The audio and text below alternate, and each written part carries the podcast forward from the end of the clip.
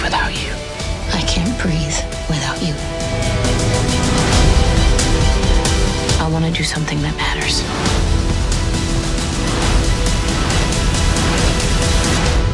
Don't worry, everyone.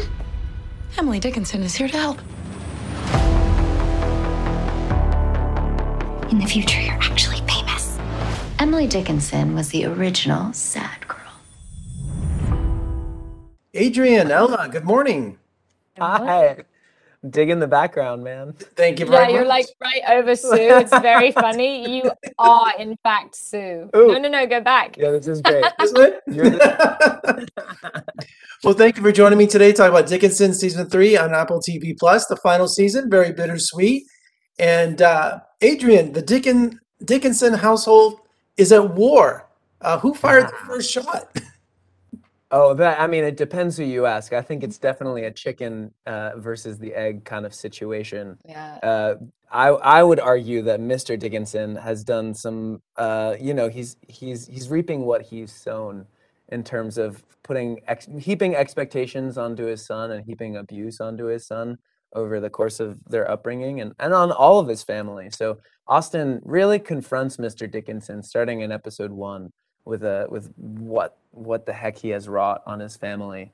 And it actually causes a lot of division in the family. But it's it's good. You have to address your trauma in order to move forward.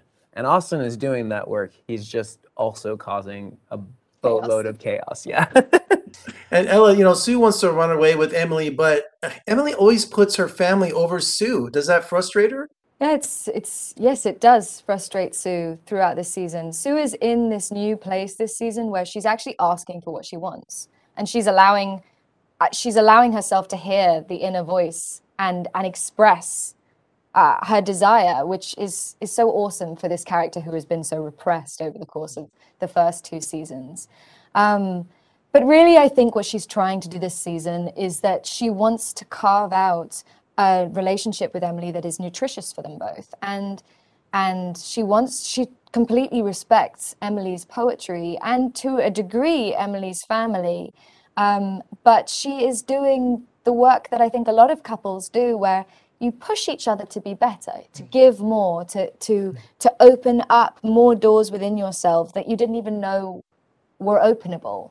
And it's they do just grow in terms of their output of love and understanding for each other and the world around them and it's a- it's a, it's a beautiful arc for them this season And with the final season, and with the final season, did you take home any costumes or mementos, Adrian? Begin with- Of course I did. Are you kidding?